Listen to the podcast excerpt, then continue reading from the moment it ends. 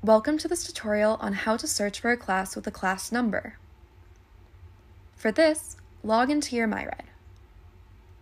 Click on the Enrollment tab.